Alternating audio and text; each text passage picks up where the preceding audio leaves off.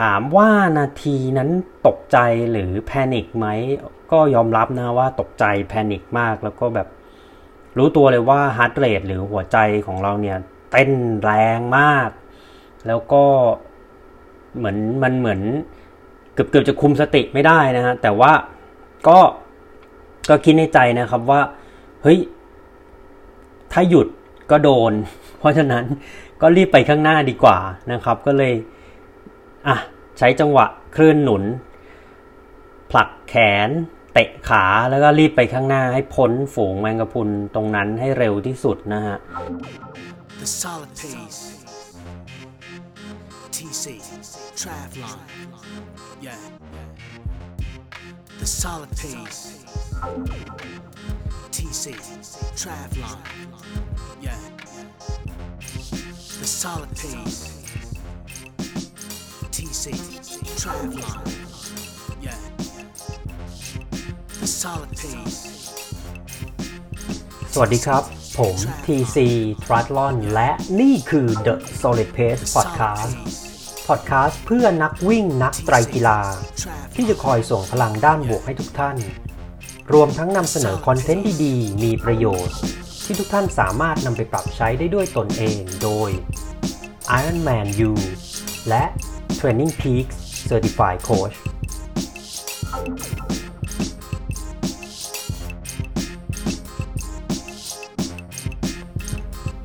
วันนี้คุณสามารถรับฟัง The Solid Pace Podcast ได้ 4 ช่องทางที่ Apple Podcast Spotify ฟังผ่านเว็บได้ที่ www.tc-triathlon.com/the solid pace podcast หรือฟังที่ Facebook Page ได้ที่ www.facebook.com mrtc triathlon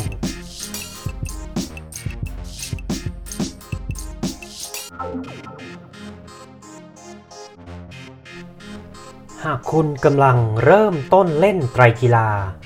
ไม่ว่าจะเป็นในระยะ sprint standard 70.3 หรือ Full Distance Ironman หรือกำลังฝึกซ้อมเพื่อลงมินิมาราธอน half marathon หรือ Full Marathon และต้องการหาโค้ชที่มีความรู้และประสบการณ์ ที่ได้รับการรับรองจาก Ironman และ Training Peaks คุณสามารถดูรายละเอียด online coaching service ของเรา ได้ที่ www.tc-triathlon.com/coachingpackage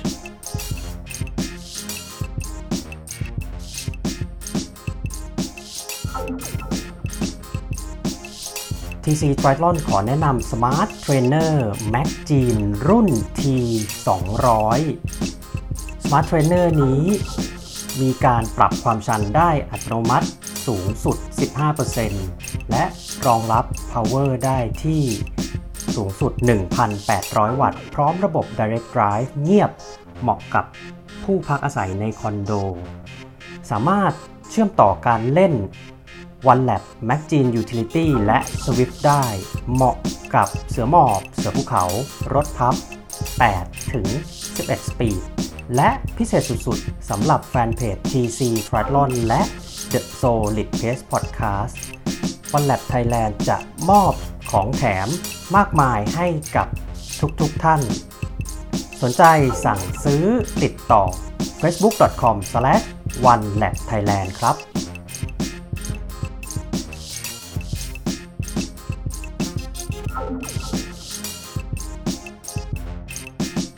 สวัสดีครับ ยินดีต้อนรับทุกท่านนะครับเข้าสู่ The Solid Pace Podcast นะครับ ก็เป็น episode ที่ 97 นะฮะ ที่เรามาพบกันอยู่ผม TC Triathlon Ironman U และ Training Peak Level 2 Coach นะครับ ก็ก่อนอื่นนะฮะ ก่อนที่จะเข้ารายการนะฮะ ก็ขอเน้นย้ำนะครับว่า The Solid Pace Podcast นะครับ เราคือพอดแคสต์ที่ทำขึ้นเพื่อนักวิ่งนักไตรกีฬา ที่จะคอยส่งพลังด้านบวกให้ทุกท่าน รวมทั้งนำเสนอคอนเทนต์ดีๆ มีประโยชน์ ที่ทุกท่านสามารถนำไปปรับใช้ได้ด้วยตนเอง โดย Ironman U และ Training Peak Certified Coach นะครับผมเป็นไงกันบ้างฮะ ตอนนี้ก็เริ่มเข้าสู่เดือนที่ 3 ของปี 2565 หรือปี 2022 กันแล้วนะฮะ โปรแกรมการแข่งปฏิทินงานแข่งทั้งงานวิ่งงานไตรกีฬา ก็เริ่มที่จะกลับมา มีมากขึ้นเรื่อยๆนะฮะในประเทศไทยนะครับ วันนี้ฮะก็จะพาทุกท่านไปสู่อีกหนึ่งประเภทการแข่ง อาจจะเรียกได้ว่าเป็นอีกหนึ่งโลกของการแข่ง multisport เลยก็ได้นะฮะผมเพิ่งมีโอกาสได้ไปร่วมงานแข่งนะครับ ชื่องานแข่งว่า MJ Race Aquathlon นะฮะอ่า MJ Race Aquathlon 2022 นะครับผมก็เดี๋ยววันนี้จะมาคุยกันนะฮะว่าเออวันแข่งมันเป็นยังไงนะครับ แล้วก็หลักๆจะพูดถึงในส่วนของกิจกรรม multisport ที่เป็นว่ายวิ่งฮะประเด็นแรกที่อยากจะคุยก็คืออะควาตลอน หรือว่ายวิ่งอ่ามันคืออะไรมีระยะแบบไหนนะครับ ในระดับโลกในระดับสากลเขาเล่นกันแบบไหนอย่างไรบ้างนะฮะแล้วก็เรื่องถัดไปที่จะคุยก็คืออะ MJ Race ที่เพิ่งเกิดขึ้นนะครับ จบไปแล้วนะในวันเสาร์ที่ 5 มีนา 2565 หรือว่า 2022 นะครับ มันแข่งที่ไหนอ่าเขาจัดกันแข่งที่ไหนแล้วก็มีแข่ง ประเภทอะไรบ้างนะครับ แล้วก็รายละเอียดการแข่งที่มันเกิดขึ้นมันเป็นยังไงกันบ้างนะฮะส่วนประเด็นถัดไปผมก็จะมาบอกเล่าแชร์ประสบการณ์นะครับ ที่ผมได้ไปแข่งมา ผมลงในประเภทการแข่งว่าย 3 กิโลเมตรนะครับว่ายทะเล 3 กิโลเมตร แล้วก็ต่อด้วยการวิ่งถนน นะฮะ5กิโลเมตรนะครับ ประสบการณ์ที่เกิดขึ้นของผมเองเป็นยังไงบ้างนะฮะแล้วก็หลังจากแข่งเสร็จแล้วนะครับ พักผ่อนแล้ว 1-2 วัน เรามองย้อนกลับไป ผมมองย้อนกลับไปถึงประสบการณ์ที่เกิดขึ้นในวันแข่งอ่าอะไรที่เราทำได้ดีอะไรที่เราได้เรียนรู้จากงานแข่งนี้นะครับ มีอะไรบ้างนะฮะ แล้วก็ประเด็นสุดท้ายครับทำไมต้องว่ายวิ่งนะฮะเอออะควาทลอนหรือการแข่งว่ายวิ่ง มันมันดีกว่า หรือว่าข้อดีข้อเสียของอะควาทลอนมันเป็นยังไง มันเข้าถึงง่ายไหม แล้วก็อืมถ้าตัดจักรยานออกไปประเด็นไหนหรือปัจจัยอะไรที่จะทำให้เราฝึกซ้อมแล้วก็ลงแข่ง อะควาลอนหรือว่ายวิ่งได้อย่างสนุกมีความสุข แล้วก็จบการแข่ง แล้วมองหาการแข่งครั้งต่อไปนะครับผมอะเดี๋ยวขออนุญาตเริ่มเลยแล้วกันนะฮะสำหรับประเด็นแรกเรื่องแรกนะฮะ aquathlon นะครับ มันคืออะไรกันอ่า aqua ก็คือเหมือนเป็นอย่างเราก็รู้นะ aqua มันเป็น คำศัพท์ภาษาอังกฤษแปลว่าน้ำเนอะแล้วก็มาบวกกับ athlon นะครับ ก็เป็น aquathlon นะฮะ aquathlon นะครับ มันก็เป็นชนิดกีฬาที่อะตอนนี้ยังไม่ได้เป็น Olympic sport นะฮะ แต่ว่าองค์กรหรือว่าสหพันธ์อ่าไตรกีฬานานาชาตินะครับ เขาก็จะมีการจัดแข่งในทุกๆปีนะครับ มันจะอยู่ในอีเวนต์ซึ่งชื่อว่า Multi Sport World Championship นะครับผมระยะแข่งนะฮะนี่ค่อนข้างน่าสนใจนะฮะระยะแข่งที่เป็นระยะที่เขาให้การรับรองนะครับ โดย World Triathlon นะครับ เป็นองค์กรที่ควบคุมสหพันธ์ไตรกีฬาในทุกๆประเทศบนโลกนี้นะฮะระยะแข่งอะควาทลอนนะครับ เขาจะเป็นวิ่ง 2.5 กิโลเมตรก่อน ตามด้วยว่ายน้ำ1กิโลเมตร แล้วปิดท้ายด้วยการวิ่ง 2.5 กิโลเมตรนะครับผมแต่เขามีวงเล็บไว้นิดนึงนะฮะ คือว่าถ้าอุณหภูมิน้ำวันนั้นนะครับ ต่ำกว่า 22 องศาเซลเซียสนะครับ การแข่งอะควาทรอนนะฮะ จะถูกปรับเป็นการว่ายน้ำ1กิโลเมตร แล้ว ต่อด้วยการวิ่ง 5 กิโลเมตรนะฮะ โดยสรุปก็คือถ้าอุณหภูมิน้ำเนี่ยมันสูงกว่าอ่าหรืออุ่นกว่า 22 องศาเซลเซียสนะครับ ก็จะเป็นวิ่งว่ายวิ่งนะฮะ แต่ถ้าอุณหภูมิน้ำมันเย็นกว่า 22 องศาเซลเซียส ก็จะเป็นว่ายตามด้วยวิ่งนะครับผม จริงๆตัว a q u a t h l o n distance นะครับ หรือระยะทางการแข่งที่มันแข่งใน multi sport อ่า world championship นะฮะก็ยังไม่ค่อยได้รับความนิยมเท่าไหร่นะ แต่ว่ามันมีงานแข่งหนึ่งฮะอ่าซึ่งเรียกได้ว่าเป็นเขาเรียกได้ว่าเป็น masterpiece เลยนะ เป็นการแข่งที่ได้รับความนิยม อาจจะเรียกได้ว่าทั่วยุโรปหรือทั่วโลกเลยนั่นก็คือ Swim Run O2O นะฮะ Swim Run O2O จุดเริ่มต้นเนี่ยเขาก็เกิดขึ้นที่ประเทศสวีเดนนะครับ ก็เป็นการแข่งว่ายวิ่งว่ายวิ่งว่ายวิ่งนะฮะคือต้องอธิบายก่อนว่าภูมิประเทศของสวีเดนนะครับบริเวณใกล้ๆสตอกโฮล์มเนี่ยมันจะเป็นเกาะนะฮะแล้วก็น้ำแล้วก็เกาะแล้วก็น้ำอะไรเงี้ยเขาก็จะว่ายจากเกาะสู่เกาะนะครับ พอไปถึงบนชายฝั่งเขาก็จะวิ่ง ข้ามไปอีกฝั่งหนึ่งของเกาะ แล้วก็ว่ายน้ำต่อนะฮะอันนี้ก็จะเป็นรายการแข่ง O2O นะฮะก็จะมีแข่งในทุกทุกปีนะครับช่วงหน้าร้อนช่วงกรกฎาสิงหานะฮะของอที่ภูมิภาคยุโรปที่ประเทศสวีเดนนะครับงานแข่งนี้ก็ได้รับความนิยมมาก ๆ นะฮะเป็น Swim Run O2O นะครับมาต่อกันฮะ MJ Race นะครับที่เกิดขึ้นเมื่อวันที่ 5 มีนาคม 2565 นะครับ ก็จัดการแข่งกันไปนะครับ ที่โรงแรมสิรินพลาอำเภอบ้านฉางจังหวัดระยองนะฮะ ก็ประเภทการแข่งนะครับ ก็จะมีประเภทอะถ้าเอาผมนับเป็นอะควาทลอนอย่างเดียวเนาะอะควาทลอนเนี่ยก็จะมีว่าย 5 กิโลเมตร ตามด้วย วิ่ง 5 กิโลเมตรนะครับ อันนี้ประเภทแรกนะฮะ ประเภทที่ 2 ก็คือว่าย 3 กิโลเมตร ต่อด้วยวิ่ง 5 กิโลเมตร ประเภทสุดท้ายก็คือว่าย 1.5 กิโลเมตร ต่อด้วยการวิ่ง 5 กิโลเมตร อันนี้จะเป็นการแข่งประเภทเดี่ยวอะควาทลอนนะครับ คือว่ายวิ่งนะฮะ แต่ทั้งนี้ทั้งนั้นในการแข่งครั้งนี้เขาก็จะมีการแข่ง มาราธอนสวิมมิ่งนะครับ หรือ Open Water Swimming เป็นการว่ายน้ำอย่างเดียวนะฮะ ระยะ 10 กิโลเมตรนะครับ และก็จะมีการแข่งประเภททีมก็คือ 1 คนว่าย 1 คนวิ่งนะฮะ ส่วนระยะเนี่ยก็จะเหมือนกับระยะประเภทเดียวนะครับผม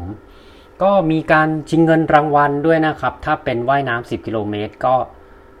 อะอันดับ 1 ได้ 15,000 อันดับ 2 ได้ 10,000 อันดับ 3 ได้ 8,000 นะครับผมแล้วก็ในช่วงแข่งขันนะครับ ก็จะแข่งกันในช่วงเวลาบ่ายนะฮะตั้งแต่เที่ยงครึ่งบ่ายโมงบ่ายโมงครึ่งบ่าย2นะครับไปจนถึงในช่วงเย็น5โมง5โมงครึ่งนะฮะแล้วก็หลังจากนั้นก็จะมี dinner party หรือว่า award party เป็นปาร์ตี้ริมทะเลนะครับ มีดนตรีสดมีอาหารและก็เครื่องดื่มนะฮะที่ให้นักแข่งและผู้ติดตามนะครับได้มาพูดคุยกันทานข้าวร่วมกัน แล้วก็ทำความรู้จักกันมากขึ้นนะฮะนี่ก็เป็นรายละเอียดของ MJ Race นะครับที่เกิดขึ้นในวันที่ 5 มีนาคม 2565 ที่ผ่านมานะฮะก็เป็นการแข่งที่เป็นไอเดียนะครับของคุณเมจิอโนมานะครับที่ การแข่งนี้ขึ้น แล้วก็ต้องขอขอบพระคุณคุณเมจินะฮะที่กรุณาให้ TC Triathlon แล้วก็ The Solid Pace Podcast ได้เข้าร่วมการแข่งในครั้งนี้นะครับ ผมเข้าแข่งนะฮะในระยะที่เป็นระยะกลางครับ ก็คือว่าย 3 กิโลเมตร ต่อด้วยวิ่ง 5 กิโลเมตรนะฮะ อธิบายเพิ่มเติมครับก็คือ วันแข่งเนี่ย เอาพูดถึงว่าพื้นที่การแข่งแล้วกันเนาะเราก็จะมีชายหาดแล้วก็เราก็จะว่ายเป็นสามเหลี่ยมนะครับว่ายทวนเข็มนาฬิกานะฮะรอบที่เราต้องว่ายเนี่ยถ้าเป็นว่าย 3 กิโลเมตรว่าย 1.5 กิโลเมตรนะครับ ก็จะเป็นรอบเล็กนะฮะ คือรอบเล็กเนี่ยมันจะ ระยะทางรวมเนี่ย 1.5 กิโลเมตร อย่างผมว่าย 3 กิโลเมตร ก็ต้องว่าย 2 รอบนะครับ ถ้าใครลงประเภท 1.5 ก็ว่ายรอบเดียวนะฮะ ส่วนระยะว่ายที่เป็น 5 กิโลเมตร และ 10 กิโลเมตรนะครับ ก็จะต้องเป็นฟูลูปรอบใหญ่นะฮะ คือฟูลลูปเนี่ยจะเป็นลูปละ 2.5 กิโลเมตรนะครับผม ถ้าว่ายน้ำ Open Water หรือว่ามาราธอนสวิมมิ่งนะครับระยะ 10 กิโลเมตรก็ว่ายทั้งหมด 4 รอบ ส่วนอะควาลอนที่เป็นว่าย 5 กิโลเมตรก็ว่ายทั้งหมด 2 รอบนะฮะก็ประสบการณ์วันแข่งที่เกิดขึ้นสำหรับผมก็ ถือว่าสนุกสนานนะครับ ก็ตื่นเช้ามาก็ทานอาหารเช้าที่โรงแรมเซรินพลานะครับ เสร็จแล้วก็ โอ้เจอเพื่อนเยอะแยะมากมายฮะ เจอเพื่อนเก่าๆที่ไม่ได้เจอกันมาตั้งนาน แล้วก็ได้พูดคุยแลกเปลี่ยนประสบการณ์กันนะครับเพราะว่าอย่างที่รู้กันนะในช่วงโควิด เราก็ไม่ได้เจอใครเลยนะครับ แล้วก็ไม่ได้ผมก็ไม่ได้ไปแข่งที่ไหนเท่าไหร่นะครับ ก็ดีใจได้เจอเพื่อนๆในวงการไตรกีฬานะฮะแล้วก็เพื่อนๆในวงการวิ่งนะครับ เสร็จแล้วก็ไปลงทะเบียนรับชิปทัมมิ่งนะครับ เราก็จะต้องติดตัวชิปทัมมิ่งเนี่ยไว้ที่ข้อเท้านะจะฝั่งซ้ายหรือฝั่งขวาก็ได้ เพื่อเอาเป็นหลักฐานที่เราจะบันทึกเวลาในการแข่งนะครับ MJLS Aquathlon นะฮะก็เสร็จแล้วก็ผมก็ไปเตรียมตัวจัดชุดนะครับ แล้วก็เตรียมอบอุ่นร่างกายนะฮะแล้วก็โหลดคาร์บ นะครับ โหลดโซเดียม แล้วก็ดื่มน้ำให้เพียงพอที่เราจะต้องใช้ในวันในช่วงเวลาของการแข่งนะเพราะว่าการแข่งเนี่ยมีขึ้นในช่วงเที่ยงบ่ายโมงนะครับ ก็เป็นในช่วงที่อากาศเนี่ยร้อนจัดนะฮะก็ผมต้องพยายามโหลดโซเดียม แล้วก็น้ำดื่มไว้ร่วงหน้านะครับ เพื่อที่จะให้ร่างกายเนี่ยกักตุนไว้แล้วก็ ให้ให้เราเหมือนโซเดียมเรานำการสูญเสียของร่างกายไปก่อนนะฮะก็ประมาณนี้นะครับ ก็พอสัก 13.20 นะฮะก็ไปยืนรอนะครับที่บริเวณจุดสตาร์ทนะครับผมก็ไปยืนรอแล้วก็อะพอสัก 13.25 ก็มีพิธีเปิดสั้นๆ ง่ายๆครับ ก็ ตัวผู้บริหารนะครับโรงแรมสิรินพลา แล้วก็คุณเมจิก็มาเป็นคนกล่าวเปิดการแข่งเล็กน้อยนะฮะ แล้วก็ให้สัญญาณเริ่มต้นการแข่งเวลา 13.30 นะครับ ก็ก่อนอื่นต้องบอกก่อนว่าว่างานแข่งเนี้ยก็ผมส่วนตัวผมก็ร้างลาการซ้อมว่ายน้ำไปสักพักใหญ่ ๆ นะก็อย่างที่ทราบกันก็คือช่วงโควิดก็สะปิด แล้วก็ตัวเองก็ซ้อมวิ่งซะเยอะนะฮะ ไปสะสมวอลลุ่มวิ่งซะเยอะ เพราะว่าอยากจะวิ่งมาราธอนให้ได้ดีๆนะครับ ก็เลยร้างในส่วนของการว่ายน้ำไปนานมากฮะเป็นปีครับ แล้วก็เพิ่งมาฟื้นว่ายน้ำเนี่ยในช่วง 1-2 เดือนที่ผ่านมาก็มีโอกาสที่ไปทดสอบ แลคเตดนะครับกับคุณลูกแวนเลียสนะฮะก็ทดสอบว่ายน้ำนะครับ วัดระดับแลคเตดในเลือดนะฮะก็ตอนนั้นก็ได้เตรียมตัวว่ายน้ำแล้วก็ทดสอบว่ายน้ำนะครับ แล้วก็หลังจากนั้นก็ได้รับโอกาสที่เข้าแข่งนะใน MJ Race Aquathlon ก็เลยซ้อมว่ายน้ำต่อเนื่องมาตั้งแต่กุมภามีนานะครับ แต่ว่าวอลลุ่มที่ผมซ้อมก็ประมาณสัปดาห์ละ 3,000 ถึง 4,000 เมตรนะฮะก็ไม่ได้เยอะอะไรนะครับ key session นะครับเซสชันการซ้อมที่ผมทำก่อนที่จะแข่ง MJ Race Aquathlon นะฮะก็คือผมซ้อมในเวลาบ่ายโมงถึงบ่ายโมงครึ่งเลยนะครับ ก็ไปบึงตะโก้นะฮะแล้วก็ ว่ายน้ำนะครับสามรอบบึงตะโก้ก็ประมาณ 2,200 2,300 เมตรนะฮะเสร็จแล้วก็วิ่งรอบบึงตะโก้ประมาณสามถึงสี่กิโลนะฮะนั่นก็เป็นคีย์เซสชันหรือซ้อมใหญ่เรียกง่ายๆ ซ้อมใหญ่ของผมนะ ที่ทำประมาณ 5-6 วันก่อนที่จะมา MJ Race นะครับ เพื่อให้ร่างกายจิตใจได้ปรับตัว แล้วก็คุ้นชินกับอากาศในช่วงที่เป็นช่วงบ่ายนะฮะ อะ มา Race Day Experience กันดีกว่า ที่ผมไปแข่งมา ก็ปล่อยตัวตู้มรอบแรกนะฮะ ก็คิดว่าเออแบบ เราอย่าเพิ่งเร่ง เพราะว่าเราก็ห่างหายจากการว่ายน้ำมานานนะเพราะเร่งไปก็ยังไม่มีประโยชน์ก็พยายามไปตามเพสที่เป็นแอโรบิกของตัวเองนะครับ ที่แบบหายใจได้สะดวกนะฮะแต่ว่า โอ้โห คลื่นแบบสุดๆฮะ ก็ใช้วิธีว่าเราก็อ่านจังหวะของคลื่นนะครับ แล้วก็พอถ้าเราหายใจปุ๊บ ก่อนที่เราหายใจเรามองนะฮะเราไซติ้งมองไปข้างหน้า แล้วถ้าสมมติจังหวะนั้นคลื่นมันมามันบัง เรามองไม่เห็นบุยนะครับ คือบุยที่ผมจะต้องไปเนี่ยมันเป็นบุยสีส้มเป็นหลูปเล็กนะฮะพอผมผมมองไม่เห็นบุยเนี่ย ผมก็จะอะ อ่านและกะจังหวะของคลื่นอะถ้ามันไม่ได้ผมก็จะหายใจที่มันสลับจังหวะขึ้นไปแล้วไปอยู่บนเหมือนบนหัวคลื่นนะฮะพอเราขึ้นไปอยู่บนหัวคลื่นเนี่ย เราจะมองเห็นเห็นบุยข้างหน้าแล้วการไซติ้งของเรามันก็จะมีประสิทธิภาพหรือเห็นทางได้ดีขึ้นนะครับ ซึ่งเป็น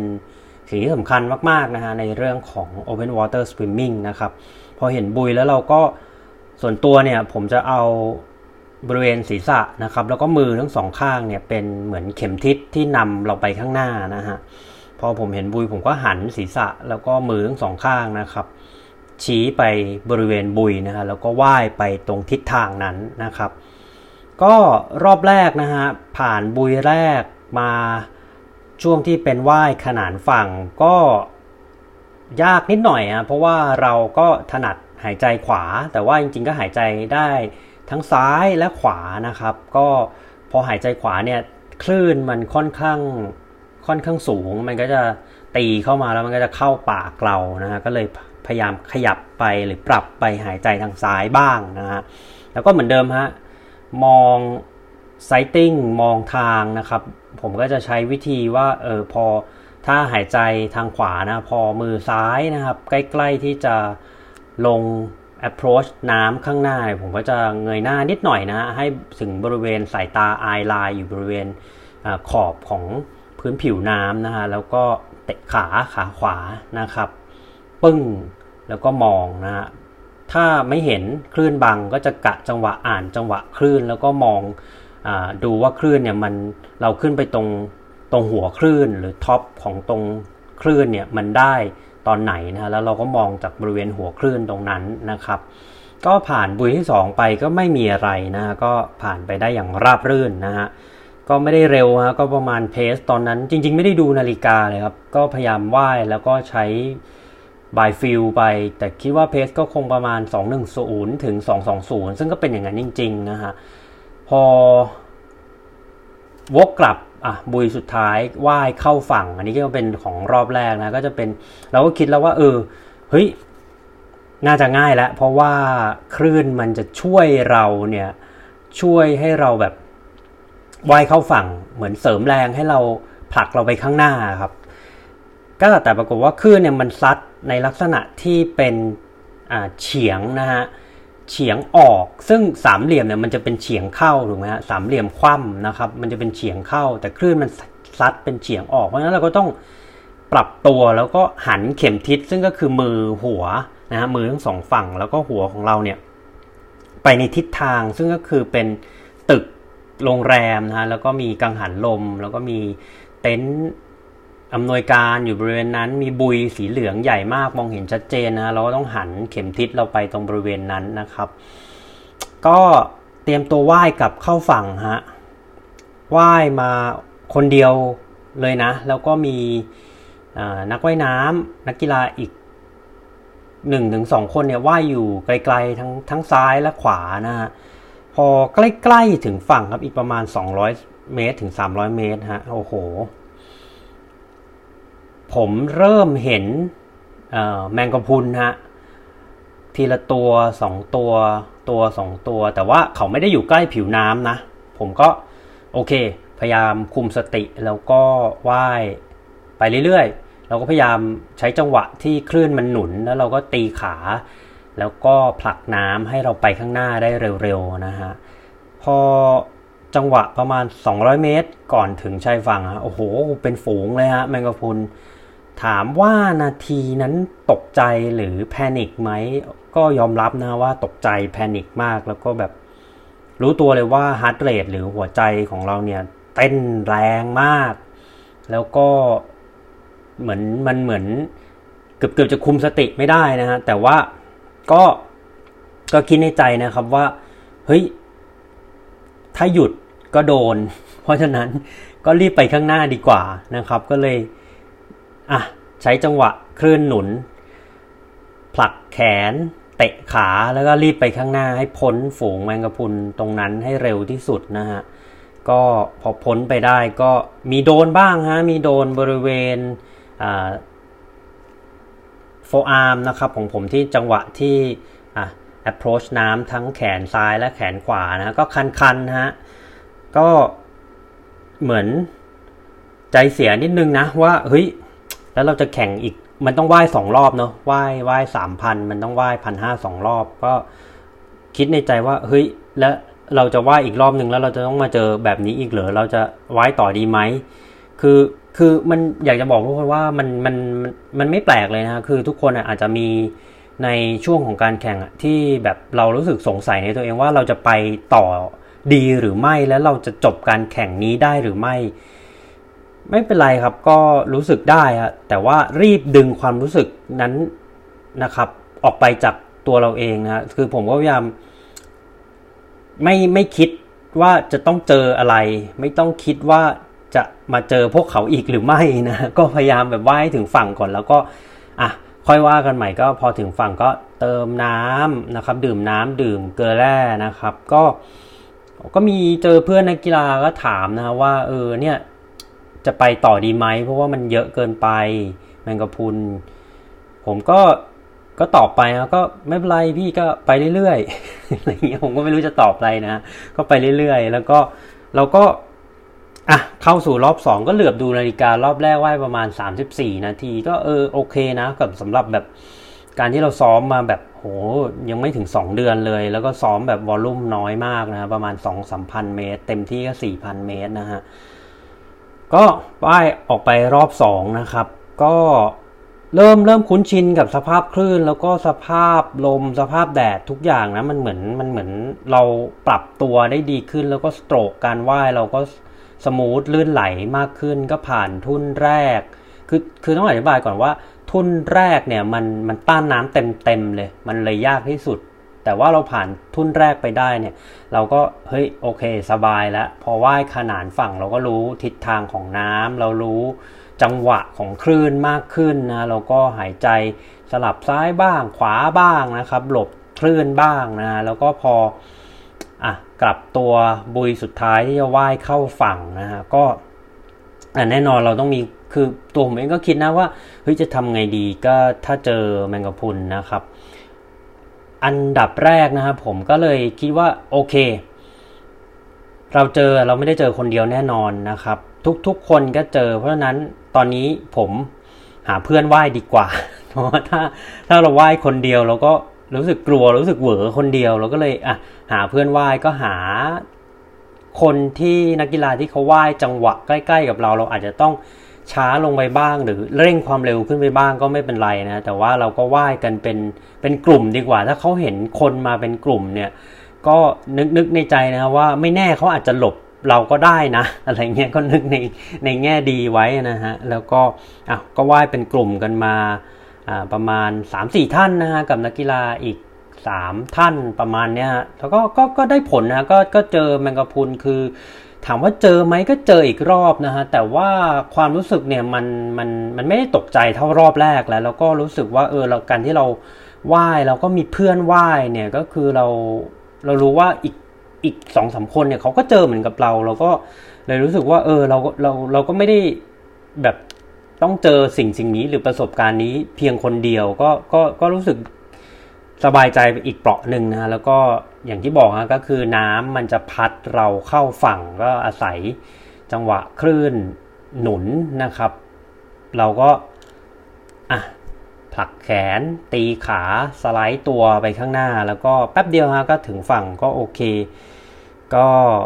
ถึงตอนนั้นก็ถามว่าแสบไหมแสบนะ ก็บริเวณโฟอาร์มหรือบริเวณท่อนแขนก็ทั้งสองฝั่งก็โดนนะ แต่ก็ ส่วนตัวผมเองเนี่ยมันมันมันไม่ใช่ประสบการณ์ที่ผมโดนแมงกะพรุนครั้งแรก ผมก็เลยไม่ได้รู้สึกว่ามันหนักหนาอะไรนะครับ ก็เป็นเป็นธรรมดาสำหรับผมก็คือสำหรับผมความคิดเห็นของผมก็คือว่าเออคือคือสิ่งมีชีวิตเนี่ยเขาเป็นสัตว์ทะเลเขาก็เขาก็อยู่ของเขาแต่ว่าเราเราไปไหว้เจอเขานะก็ก็ก็อาจจะมีสิ่งที่อะกระทบจิตใจเราบ้างในช่วงการแข่งนะครับ แต่ว่า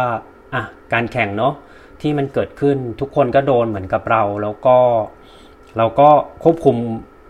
อะสิ่งมีชีวิตที่เป็นที่เขาอยู่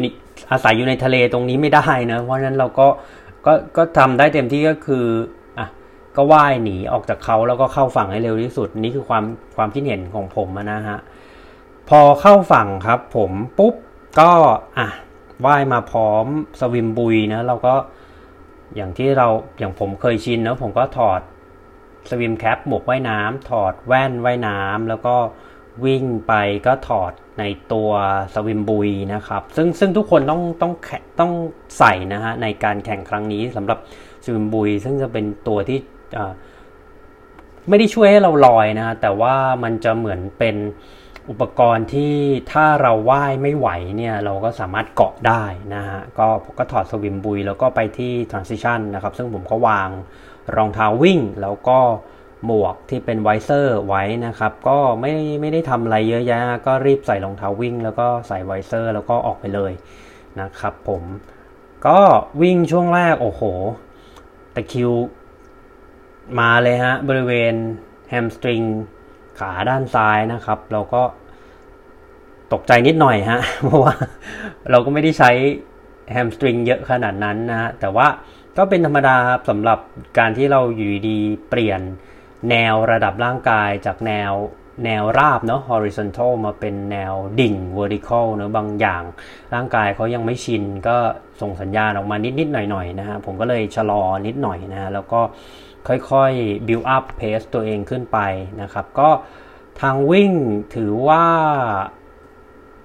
ไม่ได้เรียบแบบโอ้โห flat flat and fast นะฮะ ก็มี rolling นะฮะ แล้วก็ต้องมีขึ้นเนิน เนินแบบค่อยๆ บด บด บดไปเรื่อยๆ นะครับ ก็ผมก็อาศัยที่ว่าเออเราซ้อมวิ่งมาเยอะ แล้วก็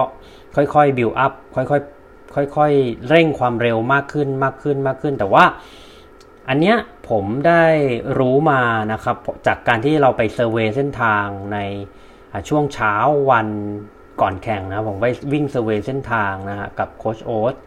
สารินจาก The Endurance นะครับ ก็ไปวิ่งสำรวจเส้นทางแล้วก็รู้เลยว่าเออเนี่ยจังหวะที่วิ่งออกไปก่อนถึงจุดกับตัวเนี่ยมันจะเป็นเนินขึ้นขึ้นขึ้นขึ้นขึ้นอย่างเดียวเลย ค่อยๆบดเราไป เพราะฉะนั้นผมรู้แล้วว่าเออตอนเนี้ยเออก็เร่งได้แต่ยังไม่ต้องปล่อยหมดนะครับ แต่พอกลับตัวปุ๊บเนี่ยมันจะเรียกได้ว่าจากเดิมที่มันเนาะมัน เนินมันค่อยๆบดเราขึ้นไปเรื่อยๆเรื่อยๆเรื่อยๆเนี่ยมันก็จะตรงข้ามก็คือลงอย่างเดียวเลย เพราะนั้นผมก็รักษาเพสแล้วก็เร่งเท่าที่เร่งได้นะครับ ก่อนที่จะกลับตัวแล้วก็พอกลับตัวปุ๊บเนี่ยผมก็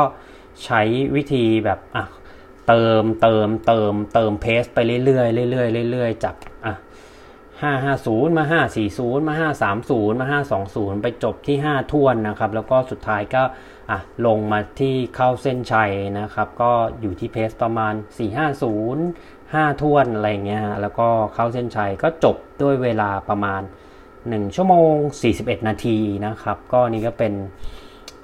ประสบการณ์นะครับที่เกิดขึ้นในวันแข่งของผมนะ TC Triathlon นะครับ คราวนี้พอแข่งจบฮะมองย้อนกลับไป โอ้โห ผมว่าส่วนตัวเนี่ยผม ผมมองว่าไอ้คีเซชันที่ผมไปซ้อมที่บึงตะโก้เนี่ยได้ประโยชน์มากเลยนะคือว่าถึงแม้ว่าบึงตะโก้จะไม่มีคลื่นแบบโหแบบ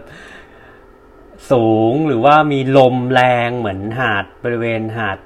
ซิลินพลานะฮะแต่ว่าคือผมได้ซ้อมในเวลาช่วงบ่ายที่ที่ผมจะต้องแข่งจริง ๆ ในระยะทางที่ใกล้เคียงกับงานแข่งเนี่ยมันมันสร้างความมั่นใจให้ผมได้ได้เยอะมากเลยนะครับ แล้วก็ การว่ายน้ำ Open Water นะครับ ที่งานแข่ง MJ Race Aquathlon นะฮะ ที่บริเวณหาดพลาเนี่ยโอ้โห ผมว่า ถ้าใครจบงานนี้ได้นะฮะ ผมความเห็นส่วนตัวผมคิดว่า คือมันเป็น Open Water ที่ไม่ง่ายเลยนะครับ เพราะว่ามีทั้ง คลื่นลม แดด ความร้อนแล้วก็แมงกะพรุนนะครับ ถ้าคุณจบงานนี้ได้เนี่ย ผมก็อยากจะใช้คำว่า ผมยังไม่เห็นงานแข่ง Open Water หรืองานไตรกีฬาในไทยที่ยากเท่านี้นะครับผมอันนี้อันนี้เป็นประสบการณ์ส่วนตัวของผมนะ เพราะนั้นผมคิดว่า การที่ผมจบ MJ Race Aquathon เนี่ย ผมได้ พูดง่ายๆว่า up skill การว่าย Open Water ของผมเนี่ยโอ้โหขึ้นเยอะแยะมากมาย แล้วก็เรียนรู้อะไรต่างๆ ในการดูคลื่น การเรียนรู้จังหวะคลื่น แล้วก็การควบคุมสติตัวเองในในการว่ายน้ำแบบเปิดหรือ Open Water คือถึงแม้เราจะมีถึงแม้ผมจะมีประสบการณ์ในการว่าย Open Water มาโอ้หลายปีแต่ว่าก็ พอมาเจอสิ่งที่เกิดขึ้นในวันแข่ง MJ Race เนี่ยผมผมได้ประสบการณ์กลับไปอีกเยอะมากเลยนะฮะ แล้วก็ได้ที่สำคัญที่สุดคือผมเนี่ยผมชอบอะคอทลอนอยู่แล้ว เพราะว่ามันมันไม่มันไม่ต้องยุ่งยากเกี่ยวกับเรื่องจักรยาน แล้วก็อุปกรณ์มันก็อะเต็มที่ก็รองเท้าวิ่ง แล้วก็ชุดว่ายน้ำหมวกแว่นว่ายน้ำอาจจะมีหมวกที่ใส่ตอนวิ่ง หรือแว่นที่ใส่ตอนวิ่ง คือผมชอบสิ่งที่มันเออไม่ต้อง มีความยุ่งยากเกี่ยวกับจักรยาน ไม่ต้องแบกจักรยานอะไรเงี้ยมันก็เป็นส่วนตัวที่ผมชอบ แล้วก็เป็นครั้งแรกที่ผมผมได้แข่งอะคอทลอนที่เรียกได้ว่าก็สนุกนะฮะได้เจอเพื่อนๆเยอะแยะมากมาย แล้วก็สิ่งที่สำคัญก็คือได้รับพลังดีๆ จากผู้จัดนะฮะซึ่งก็คือคุณเมจินะที่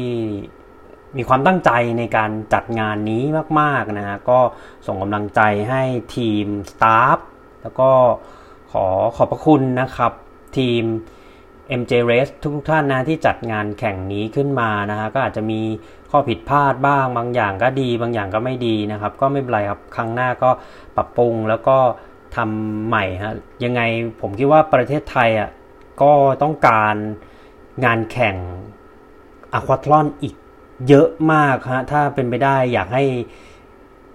ทีมงาน MJ Race เนี่ยจัดอะควาทลอนเป็นซีรีส์เรียกได้ว่าทั้งปีเลยยิ่งดีฮะก็นี้ก็เป็นความคิดเห็นนะครับของผมที่เกิดขึ้นหลังจากวันแข่งนะฮะคราวนี้มาประเด็นสุดท้ายครับทำไมต้องว่ายวิ่งฮะเอออันนี้มันก็เป็นคือกีฬา multisport มันก็มีตั้งหลายอย่างเนาะมันก็มีไตรกีฬา ทวิกีฬา นะครับ แล้วก็ aquathlon นี่ก็เป็นหนึ่งใน multisport นะฮะ คืออย่างที่เมื่อกี้เราได้เกริ่นเกริ่นกันไปเนาะก็คือ aquathlon หรือว่ายวิ่งเนี่ยอุปกรณ์มันมันก็มันพอมันตัดจักรยานเนี่ยมันตัดความยุ่งยากในเรื่องของ mechanic นะครับในเรื่องของ การที่เราต้อง set up จักรยาน อุปกรณ์จักรยานเนี่ยถ้าใครเป็นนักปั่นนะจะรู้ว่าโอ้โหมันค่อนข้างเยอะนะฮะตัวจักรยานก็มี frame ล้อแล้วก็ต้องเช็คเกียร์เช็คเบรกนะครับ ตัวอุปกรณ์การแข่งก็ต้องมีหมวก มีแว่น มีชุดเสื้อกางเกงกระติกน้ำนะฮะยางสำรองอะไรเงี้ยก็ค่อนข้างเยอะเพราะเราตัดเรื่องเนี้ยมันกลายเป็นกีฬากีฬาฮอตลอนเนี่ยมันกลายเป็นกีฬาที่มันเรียบง่าย คือ อาจจะเรียกได้ว่าคล้ายๆวิ่งนะครับ คืออย่างวิ่งเนี่ยเราก็จะรู้ว่าเนาะว่ามันก็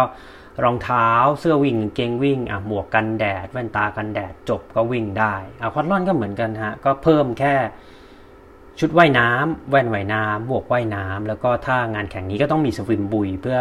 ความปลอดภัยของตัวทุกท่านเองนะครับ ก็นี่ก็เป็นข้อดีนะฮะคือเราตัดเรื่องการ บรรทุกจักรยาน การขนส่งจักรยานกันเอาจักรยานขึ้นรถไปที่สนามแข่งตัดไปเลยนะครับ เพราะว่าอุปกรณ์มันก็จะไม่มีพวกนี้เลยนะฮะแล้วก็อะถ้าสมมุติน้องๆเด็กเยาวชนที่เป็นนักกีฬาว่ายน้ำนะบ้านเราก็นิยมให้น้องๆเยาวชนเริ่มเล่นกีฬาว่ายน้ำนะพ่อแม่ผู้ปกครองก็ชอบให้ลูกๆเป็นนักกีฬาว่ายน้ำแล้วก็กีฬาว่ายน้ำก็เป็น เขาเรียกได้ว่าเป็น life skill นะครับ เป็น skill ที่มันมันช่วยชีวิตเราตัวเราเองได้นะครับ เพราะนั้นก็สนับสนุนนะครับที่ให้พ่อแม่ผู้ปกครองนะฮะส่งลูกตัวเองนะครับ ให้เรียนว่ายน้ำแล้วก็สามารถมีทักษะการว่ายน้ำที่ติดตัวไปตลอดชีวิตนะฮะอะน้องๆ เริ่มว่ายน้ำเสร็จอยากจะมาเล่น multisport แต่ว่ายังไม่พร้อมที่จะลงทุนจักรยาน ซึ่งเดี๋ยวนี้มันก็ค่อนข้างจะต้องเป็น สองหมื่นสามหมื่นหรือบางทีก็ห้าหมื่น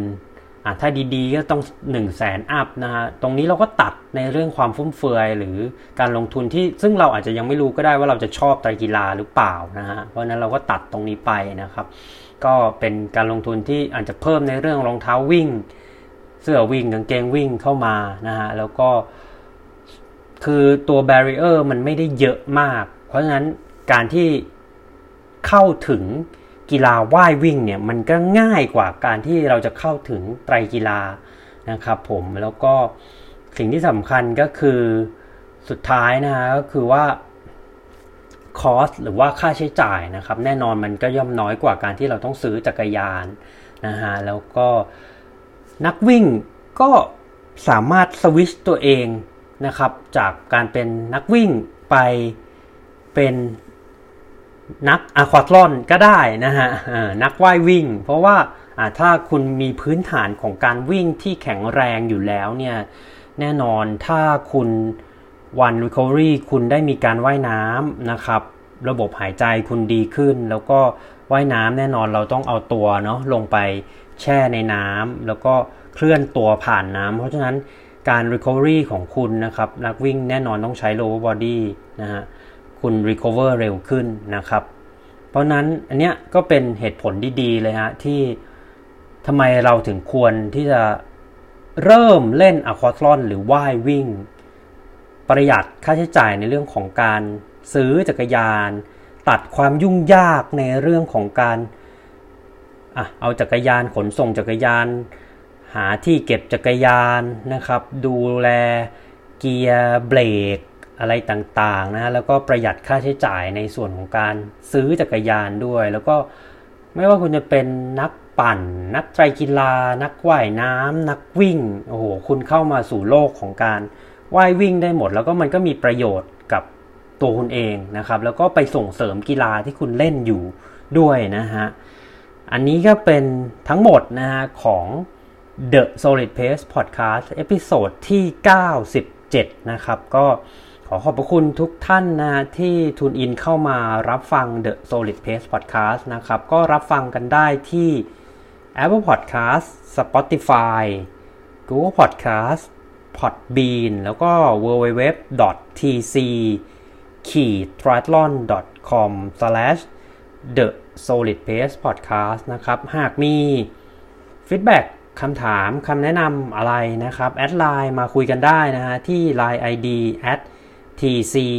triathlon นะครับ หรือเข้าไป Follow กันได้นะฮะ ที่ IG